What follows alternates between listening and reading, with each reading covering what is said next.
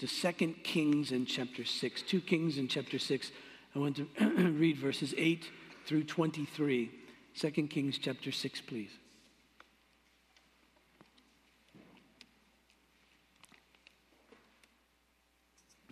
Hear the word of God. Once, when the king of Syria was warring against Israel, he took counsel with his servants, saying, At such and such a place shall be my camp. But the man of God sent word to the king of Israel Beware that you do not pass this place, for the Syrians are going down there. And the king of Israel sent to the place about which the man of God told him. Thus he used to warn him, so that he saved himself there more than once or twice. And the mind of the king of Syria was greatly troubled because of this thing, and he called his servants and said to them, Will you not show me who of us is for the king of Israel? And one of his servants said, None, my lord, O king, but Elisha, the prophet who is in Israel, tells the king of Israel the words that you speak in your bedroom. And he said, Go and see where he is, that I may send and seize him. It was told him, Behold, he is in Dothan. So he sent there horses and chariots and a great army, and they came by night and surrounded the city. When the servant of the man of God rose early in the morning and went out, behold, an army with horses and chariots was all around the city. And the servant said, Alas, my master, what shall we do? And he said, Do not be afraid, for those who are with us are more than those who are with them. Then Elisha prayed and said, O Lord, please open his eyes that he may see. So the Lord opened the eyes of the young man, and he saw, and behold, the mountain was full of horses and chariots of fire all around Elisha. And when the Syrians came down against him, Elisha prayed to the Lord and said, Please strike this people with blindness. So he struck them with blindness in accordance with the prayer of Elisha. And Elisha said to them, This is not the way, and this is not the city Follow me, and I will bring you to the man whom you seek. And he led them to Samaria. As soon as they entered Samaria, Elisha said, O Lord, open the eyes of these men that they may see. So the Lord opened their eyes, and they saw. Behold, they were in the midst of Samaria. As soon as the king of Israel saw them, he said to Elisha, My father, shall I strike them down? Shall I strike them down? He answered, You shall not strike them down would you strike down those whom you have taken captive with your sword and your bow? Set bread and water before them, that they may eat and drink and go to their master. So he prepared for them a great feast. And when they had eaten and drunk, he sent them away, and they went to their master. And the Syrians did not come on raids into the land of Israel. Now, We've mentioned a couple of times as we've been working our way through these narrative passages that the New Testament gives us a clue as to how we're to understand them, meaning gives us a clue for the purpose that they've been given to us. 1 Corinthians chapter 10, for instance, we read that these Old Testament events are recorded for us for our instruction, really for our warning, so that we don't enter into idolatry. Uh, what happened in ancient Israel very often was a, was a, a violation of the first commandment when God said, You'll have no other gods before me. And, thus they worshiped idols, and, and, and, and, and we see what happened. And so all of these events, many of these events are there so that uh, we won't fall into idolatry. But there's another piece to this as well. Romans chapter 4, I'm sorry, chapter 15, verse 4, tells us that these incidents have been recorded for us for our encouragement that we might have hope. And that, I think, is the reason that the Holy Spirit, that God has put this particular incident, laid it out for us so that we can, we can have it before us for our hope, that our hope would increase. You see, hope is the desire for that which is good. That's what hope is. And, and real hope, then, if it's solid hope, it's the expectation for that which is good. You see, you may expect uh, to, to go bankrupt, but that's not your hope, right? Hope is for success, is for something that is, that is good. Uh, you may expect when you ask someone out for a date, they're going to say no. That's not your hope, right? Uh, you may uh, expect to fail a class that you take at the university, but, but that's not your hope. Not, So, so hope is the expectation, desire for something that is good. And so when the scripture says this is for our hope, uh, what we're poised then to receive is an expectation of that which is good. What we're really poised to receive is a maturing of our faith. Hebrews chapter 1, or uh, chapter 11, verse 1 says that faith is the assurance of things hoped for, the conviction of things not seen. See, hope isn't seen. If it's seen, it's, you don't need to hope for it, you have it. So hope says there's something that is to come which is good. And, and a person of faith, then, is a person who's assured, is certain that this good outcome will come. That's what faith says. It, it, it's being certain, assured. There's an assurance. It's being certain that this good that I desire will come. It's a conviction, being convinced of what we're not presently seeing, but we know we will see it. That's what faith is. And so when the scripture says that events like this have been recorded for us to encourage us to have hope, it's telling us, this isn't too complicated for you to kind of work through, but think, uh, it's telling us that our faith will increase because we become more assured that the good that God has promised will in fact come. That's what this passage is set up for. Because you see, faith is always based on reason. There's always a rationale, a reason for faith. Television show years ago, some of you my age may remember it. Television show called All in the Family. Main character was um, cantankerous bigot by the name of Archie Bunker. And Archie's Bunker, Archie Bunker's definition of faith was this He said, Faith is believing what no one in their right mind would believe. I think that's fairly common. That's what people think it is. It's sort of pie in the sky stuff. I want it to be true, so I'm going to believe it as hard as I can. That isn't biblical faith. If I could counteract his wrong definition with another television show, that inadvertently gives a wrong definition. But really, the principle is there. It's a television show by the name of Bones. I don't know if you've ever seen that show. But uh, I'm not endorsing it, by the way. I just happened to see it. Uh, this television show, Bones, uh, one of the main characters is uh, a forensic anthropologist. That's enticing, isn't it? And, um, and, and she finds herself, this forensic anthropologist whose nickname is Bones, trapped in a car that's buried. And there's another person who's trapped in the car with her. And the other person in the car looks to Bones and says, I believe we'll be rescued uh, because I have faith in Booth. Now, Booth, the character, is a special agent for the FBI. And Bones, who's this very analytical, non feeling woman, says to him, I don't have faith in bones. It's not faith, but I do believe we're going to be rescued. I don't have faith because, and here's her definition of faith. She said, faith is an irrational belief in something impossible. And she says, so, so I don't have faith that he's going to rescue us. I believe that he will because I've seen him do this before. So, what's she really saying? She's saying, I believe that he is going to rescue us. I believe I'm going to see the unseen. I'm, i believe that what I'm hoping for, that his rescue, is really going to happen. And that's not based on faith, she says, because she really does have this wrong view of faith, that it's an irrational uh, belief in that which is impossible. She says, I believe that he's going to come because I've seen him do it before. But you see, that's really faith. Faith is an expectation of what is to come based on that which is true. There's a reason for it.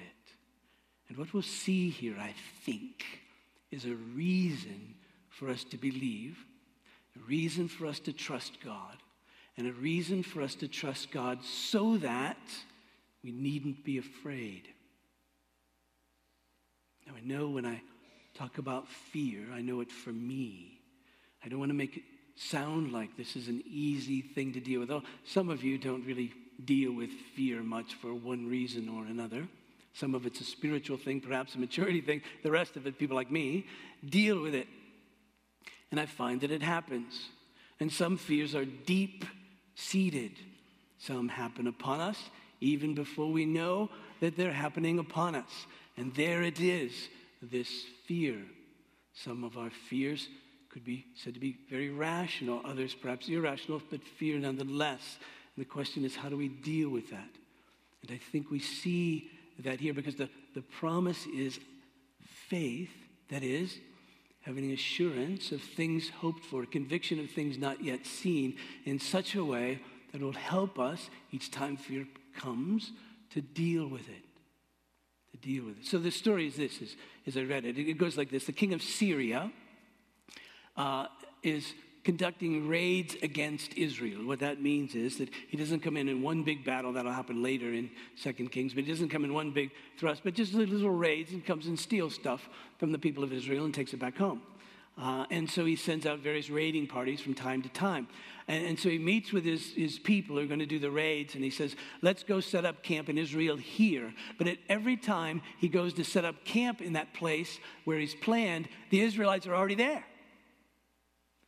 And, and he doesn't get it. He doesn't understand how this is happening. And, and he thinks that there must, be, there must be a traitor amongst his people. And so he goes to his commander and he said, Okay, who among us uh, is on the side of Israel? Who's telling them where we're going to camp? And the commander said, It isn't any of us really. It's this prophet in Israel named Elisha. And, and, and, he knows what the king says, even in his bedroom, meaning in his most intimate place, his most secure place. This Elisha guy knows exactly what you're saying all the time. And that's the problem. So the king of Syria says, All right, let's go find him. Now, that's kind of a funny thing to say, especially since you would think that Elisha would go, I just heard what he said. But, you know, so he goes, he goes to find him. And Elisha allows himself, in a sense, to be found. And, you, and you, we, we know why, because Elisha really isn't afraid. Now, Elisha's servant sees what happens. All these horses and chariots come and they, they circle the whole city of Dothan where Elisha and his servant are. are, are, are. And, and, and so the servant gets up in the morning, opens the blinds, looks out, and sees this whole vast army there, does the math, says, two, this isn't good. And so he goes to Elisha and he says, What can we do? And Elisha says, Don't be afraid. Now, you ever been really afraid and somebody comes to you and says, Don't be afraid? How helpful is that? Right? Uh, you need a reason not to be afraid, uh, especially since your fear is, by all, you know, most stretches of the imagination, uh, rational. Again, do the math. You've got this whole vast army and two of us. So, why wouldn't any reasonable, rational human being be afraid in that kind of a situation? And so, Elisha said, Well, here's the reason there are more with us than with them. Two. All right. now what? And so Elisha then prays. And he prays that God would open his servant's eyes. And when his servant's eyes are open, what does he see? He sees more with them than with the enemy. He sees all these horses and chariots of fire. The fire part means is the very army of God. And, and, and, Elisha knew that such existed because when Elijah, the prophet, was taken up to glory, you might remember, he saw that very thing. He says, Oh, yeah, I see. The veil was lifted. He said, Oh, yes, I see how it is that God protects his people. And so he says to his servant, Don't be afraid. At that point, he had the reason, he had the sight. He said, Oh, yes, of course, I don't need to be afraid. He was convinced then that the very thing for which he hoped, that is, safety, would be really true. And then he could count on it. Now, it's fascinating in this story, there's this contrast between those who can see and those who can't, because the very next group of people are made to be blind. Those who had come around the city of Dothan, who were the Syrian army, uh, Elisha then prays that they would become blind. And their blindness is an interesting blindness because Elisha says to them, Come, follow me. Well, they're blind. Well, it seems that it's, it's a confusion, if you will, and in their mind. And so they, they actually follow then Elisha to Samaria, which is the capital there, and, and, and, and the king of Israel is there. So he takes the Syrian army right into the presence of the king of Israel, right into, for them, the enemy's camp. And so the king of Israel looks and he says, Oh, this is great. Let's kill them. And Elisha says, No, no, no, no, no, no. Let's feed them. Let's put out a banquet for them. Let's feed them. And so you see, their eyes are open. And when their eyes are open, they see the king of Israel, no doubt becoming afraid. But what they really see when their eyes are opened is grace. They didn't deserve that banquet, they didn't deserve their freedom, but that's what they got. How does this give us hope?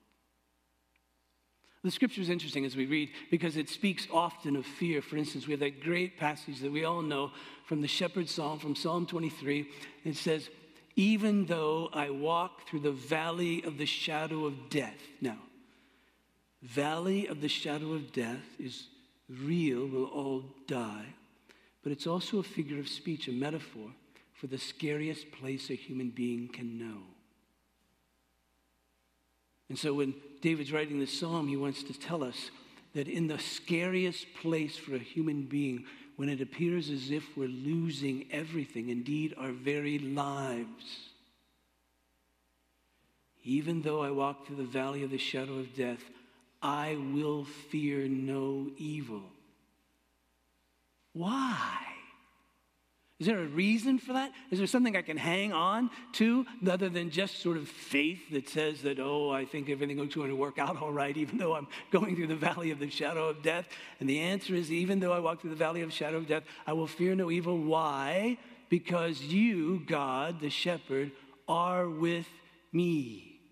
Your rod and your staff, that is the tools of the shepherd, that the shepherd uses to ward off all enemies are going to be used by God for me, even in the most difficult place, in the scariest place.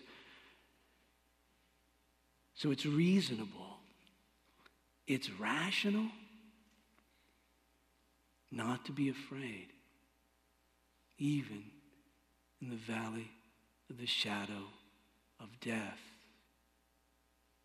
Well, that doesn't mean we won't feel fear in the midst of these kinds of circumstances, uh, but our mind goes back to this, and, and the key there is to set our sights on the one who's with us.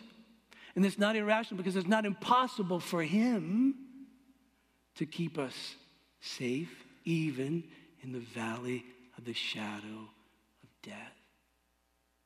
Uh, it is for me. I mean, if I were trusting me or trusting you, I'd be in trouble. We'd be in trouble. But, but, but we're not. The, the point is, it's God. He's with us. If that is true, if that's the rationale, if it's really true, then I needn't fear. God is our refuge and strength, a very present help in time of trouble.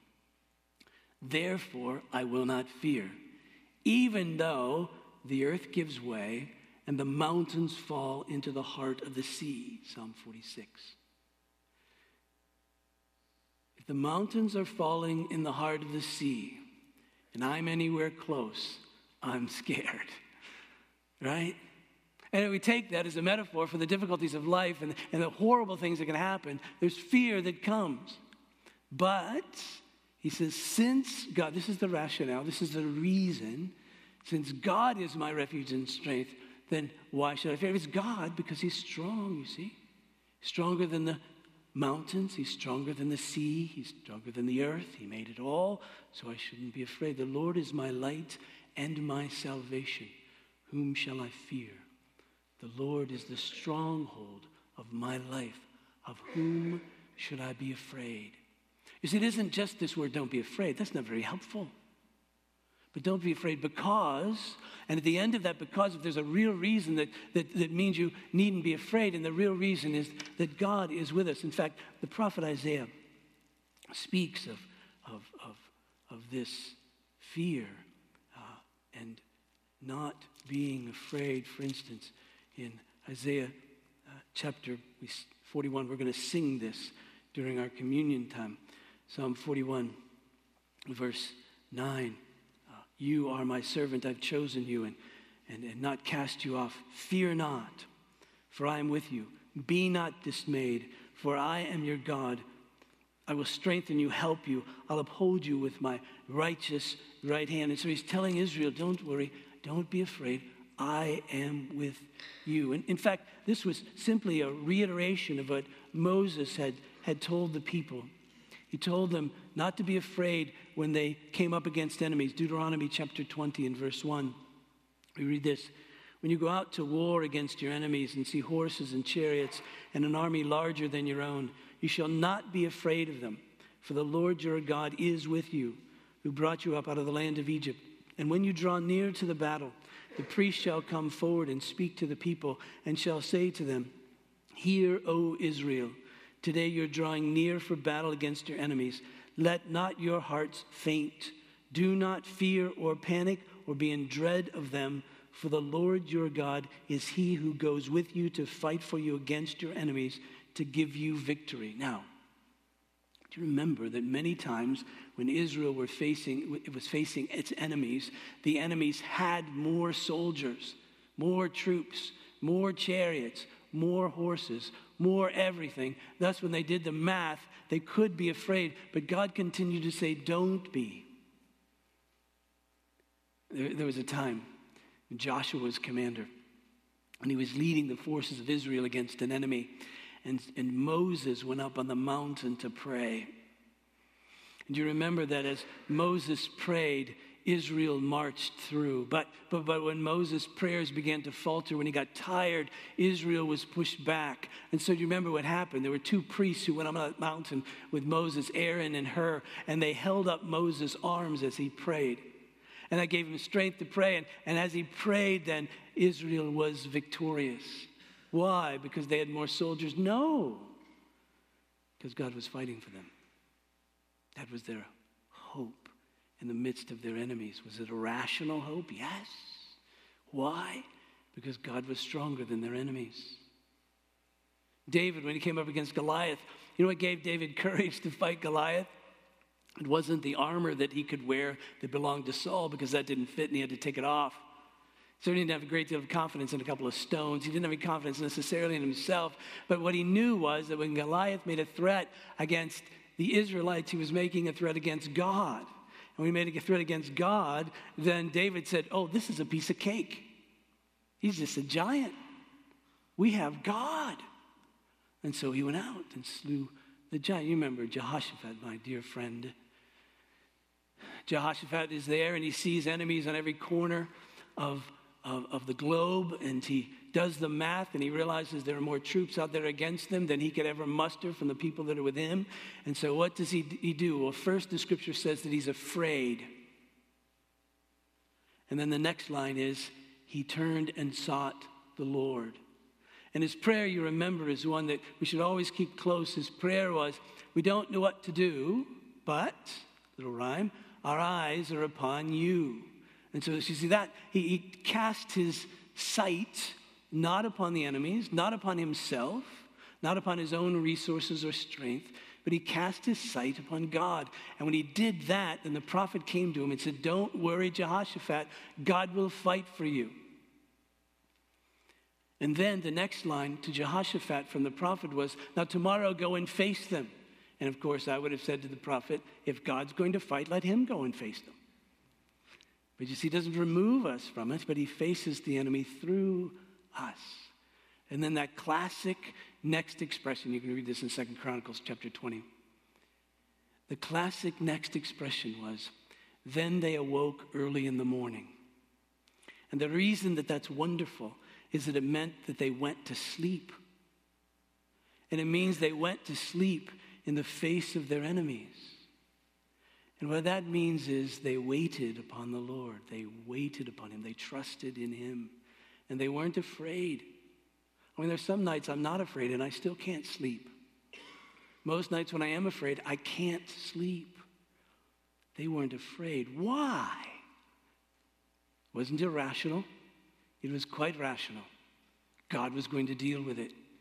They had that faith. Their hope, their assurance was in the word of God that he would fight for them. You remember the next day, they went out and faced the enemies, and God says, I'll show you how good I am at this. Don't fight, sing. And so they sang. And as they sang, the armies around them got distracted and destroyed themselves. And so you see, that's our hope. So God says, if I'm with you, you really don't need to be to be afraid. And isn't that the word that we need? Can you we really live in the world in which we live as the people we are without fear? I mean, listen to, watch, read the news. There are wars all over the place. Children are being massacred. A number of emotions come when we read of these things and hear these things and watch these things. Perhaps anger, I suppose, but, but also fear. That can happen there, it can happen here. That can happen to their children, it can happen to our children. Of course, the economy. Can we trust it? The gains of a couple of months ago are now losses today. Students, bless you. As you came into college eight years ago, you anticipated a job, and there are just not very many. That not only makes you afraid, but your parents. And students are entering into the university now, wondering, are there going to be jobs when I get out? That's a fear. It wasn't a fear, perhaps, in the previous generation, but this one it is a real fear. What is life going to be like? The first generation, perhaps, that thinks that they won't be as well off as their parents or better. That's fear, you see. How do we deal with that kind of fear, personal fear, in the context of relationships? We see tragedies in marriages and we wonder, how can mine survive? We see difficulties in families and we wonder, how can mine survive? We see physical problems with people. Read the obituaries. It's not all old people that die. And we read that and we wonder about our own lives. What's going to happen in my next doctor's appointment? What's going to happen when I wake up in the morning? Well, uh, with this pain, all these kinds of things that, that strike us, and we know our own frailty as the evil one tempts us. How are we going to maintain, persevere? How are we going to keep the faith? How are we going to walk this out without falling into dreadful, catastrophic, grievous sin? Fear, you see. And so the question is, how do we deal with that? How do we live? How do we face life? You know, when I do a funeral, I often talk about how is we face death, but you know, really facing life is, is just as big an issue. How do we face the life in which we live? And, and, the, and, the, and the answer is, what are we seeing? What are we seeing? What are we looking at? You remember Peter, the day that Jesus beckoned him to come and walk on water with him. As long as Peter had his sights on Jesus, all was well. But what happened? The waves got a bit big and all of that. He drew his attention from Jesus to those waves. What happened? He sunk. Sometimes we sink. It's all about what we're looking at. Before I get to that, though, this. Why is it that if God is so definitively fighting for us, that it doesn't seem like that? The bombs are going off all around us in our lives and the lives of others. And don't you want to just say, okay, God, uh, that's the horses, chariots, fire, time, you know, get ready, gear up, help me here. Why'd this happen if you're there so much protecting? And of course, the answer is life is complicated. But we also realize that there's a war and there's battles, and there are times when battles are stretched. And there's reasons for battles to be stretched in our lives, for difficulties to be stretched in our lives. James writes to us that there's a reason for the trials we go through. The trials we go through are to grow us up, to enable us to persevere. So we trust that God has our best interest always in mind, full of power, full of wisdom and love. And so we realize that if He's withholding that, what feels to be protection at the moment, there's good reason for it. And we must walk through it. Jesus, on the night that he was betrayed, was being arrested. And Peter didn't like it. So you remember, Peter took a sword of one of the soldiers and he cut off one of the soldiers' ear, ears. And, and, and, and Peter, Jesus looked at Peter and said, Peter, no, no, no, no, no, no, you don't understand. Put away the sword. Then, of course, Jesus took the ear and put it back on. You would have thought that one of those soldiers would have said, We're going to arrest a guy who can do that. Maybe we're in trouble. Uh, and so you, you get it at that point that Jesus could have ended this at, at any moment. In fact, to convince Peter, he turned to Peter and he said, There are 12 legions of angels, if you'll pardon the pun, waiting in the wings. At any moment in time, my Father could dispatch them. Now, in a full Roman legion, there were 6,000, so that's 72,000 angels. He says, 72,000 angels are waiting to come at my Father's call and he's not sending them. And the reason he's not sending them is because the scripture needs to be fulfilled. In other words, there's something that must take place here that requires me to go through this. Now, when the time is right, the angels will come. And you see, that's our faith. Our hope is that those angels are going to come. Those, our, our hope is that this victory is going to come and we're assured of it. But we live by faith through the trials, trusting not irrationally, trusting rationally because it's God who is all powerful and all wise and who loves me. That if he withholds that, what feels to be, seems to be protection at the moment, that there's good reason for it and right reason for it. And I'll trust that what I hope for that is a good outcome will actually come. Now, Jesus proves this all. He, he proves that he is the one that we look to because he is the one, as the scriptures refer to him, as the light. As look through the Old Testament scripture, uh, this Messiah who's to come is the one who's the light. Uh, the prophet Isaiah speaks of him as this one who's the light to the Gentiles. They're in darkness. This light will come so that all will see through him this light. What does that mean? It means they'll see God. In fact, of this Messiah who is to come, the scripture says that he will give sight to the blind and he'll release the captives. Why? Because those who are blind live in darkness. Those who are in captive are in bondage and need to be freed. And so, as we read through chapter 42 and 46 in Isaiah, we, we, we realize he's talking about spiritual blindness, spiritual oppression, if you will, spiritual captivity. And this one who's going to come, because he's the light, he'll show us the way out. He'll be the way out. So, when Jesus comes on the scene and he says, I'm the light of the world, everybody gets it. They know what he's talking about. He said, You can't see God unless you see him through me, by me. But you can really see him in, uh, through me and by me. So look to me, I'll show you God. You say, Well, can that really be true? So Jesus says, Let me show you. So he takes this man who was blind at birth and he says, I'm going to give you sight. You know, we read this story. I do anyway. I read it at least once a year. I, twice a year, I read through the Bible in a year and all that sort of thing. And other times I read it because I like it. And, and uh, when my kids were little, we used to act this one out. You know, I'd be the part of Jesus, they'd be the part of the blind man, and, you know, I'd spit and stuff. It was great. But think about it. He was a guy who may well have just had sockets because Jesus filled him with mud. A man who had never seen and Jesus just did this little thing, and he could see. Now, what was Jesus' point? Well, part of his point was he was a compassionate man. And so he loved him, so he gave him sight. But, but there was more to it. Jesus used this, as he always did, as an object lesson. When he said, when he fed the 5,000, he said, No, remember, I'm the bread of life, right?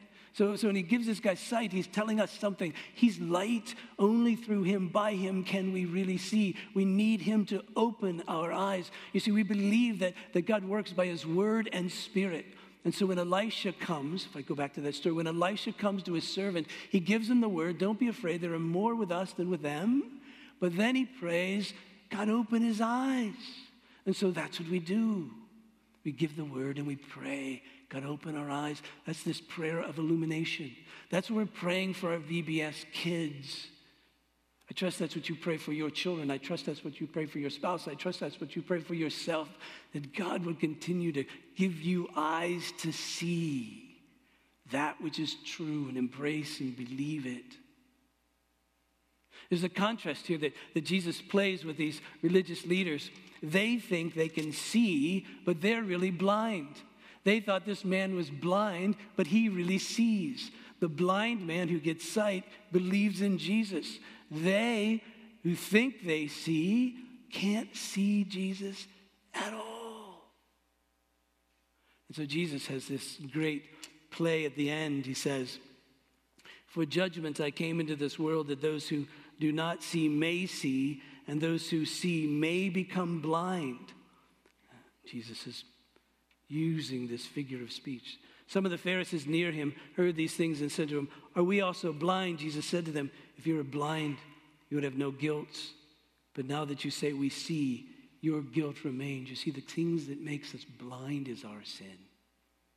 Sin turns us from God to ourselves. We think we've got it.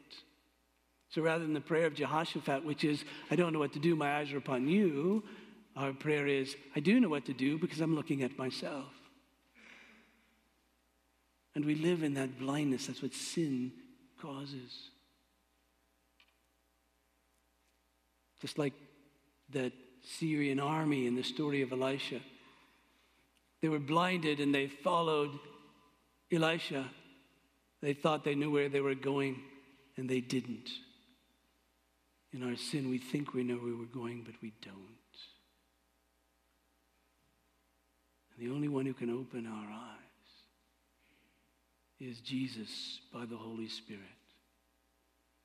He's the eye opening Savior. And then you see, we look to Him. And once we look to Him, then we see grace. We see this table set before us. He says, Don't be afraid, trust me. You say, Well, can I trust Him? Is that rational? Is that reasonable for me to not be afraid and trust Jesus? And he says, Yes, it, it is reasonable. It's rational for you to trust me because Look at what I've done. First, I've taken the guilt of your sin, I've reconciled you to God. And now trust me for all things. The night that Jesus was betrayed, he took bread after giving thanks, he broke it, he gave it to his disciples. And there's a sense in which he said, Look at this. Look at me. Look at this. This is my body it's given for you. You can trust me. If I can conquer this, I can conquer anything. Trust me. The same way he took the cup. And again, after giving thanks, he gave this to his disciples. And he said, This cup is the new covenant in my blood, shed for many for the forgiveness of sins. Do this in remembrance of me if I shed my blood for you, and if my blood accomplishes that which is it, its purpose, that is to satisfy the wrath of God so that sinners can be saved, then you can trust me. The apostle adds, as often as we eat of this bread and drink of this cup, we declare the Lord's death until he comes. And you see, when fear comes, we need to declare the death of Christ to ourselves, that he died so that our guilt is forgiven. So we need to be afraid before God we're reconciled to Him, which means He's with us. And so Jesus says, I live to intercede for you. Always I'm defending you. And think of this too. If my Father didn't spare His own Son, but gave Him up for all of you, will He not also, along with Him, graciously give you all things? You see what happens when our eyes are opened by Jesus we see the very grace of God. And when we see His grace, we needn't fear. Because He's with us, not because we're good enough, not because we deserved it, not because we earn it, not because there's one more thing if we do it then. No. It's because He's trustworthy and He did it. So our faith isn't an irrational belief in that which is impossible. It's a, it's a rational belief in the very one through whom all things are possible. Even my forgiveness, even my reconciliation with God. Let's pray. Father, pray for me and for us that we would see it, that we would see on this day Jesus.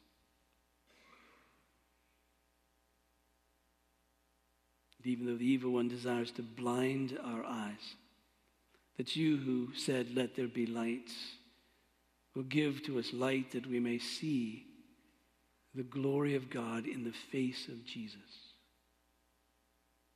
So, Father, I pray that you would take this bread and this juice and set it apart in such a way that we would see him, that we would be sent to the cross, that we would see him there, and we would trust him, uh, knowing, yes, he did that. He is trustworthy.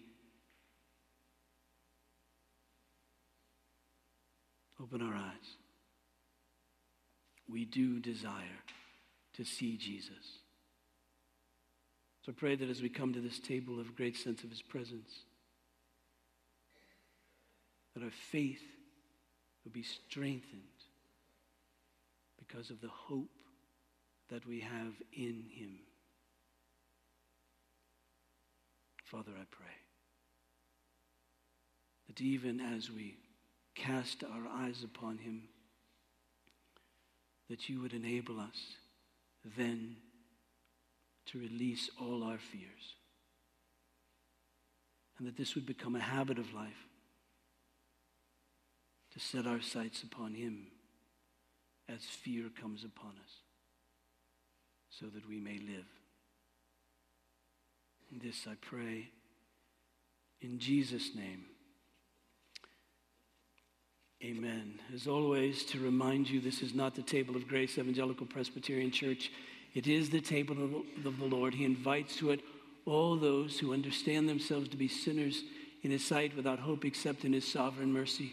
You receive and depend upon our Lord Jesus as He's offered to us in the gospel as the Savior of sinners, and who then desire to live worthy of that gospel, meaning a life of repentance, confession, trust in Him looking not to yourself, but to Him. That's true for you. I invite you to come these two sections down the aisle to my left, these two down the aisle to my right. Take a piece of bread, uh, dip it in the cup, and as you do, allow it to go off in your head. I will not fear because you are with me. Please come.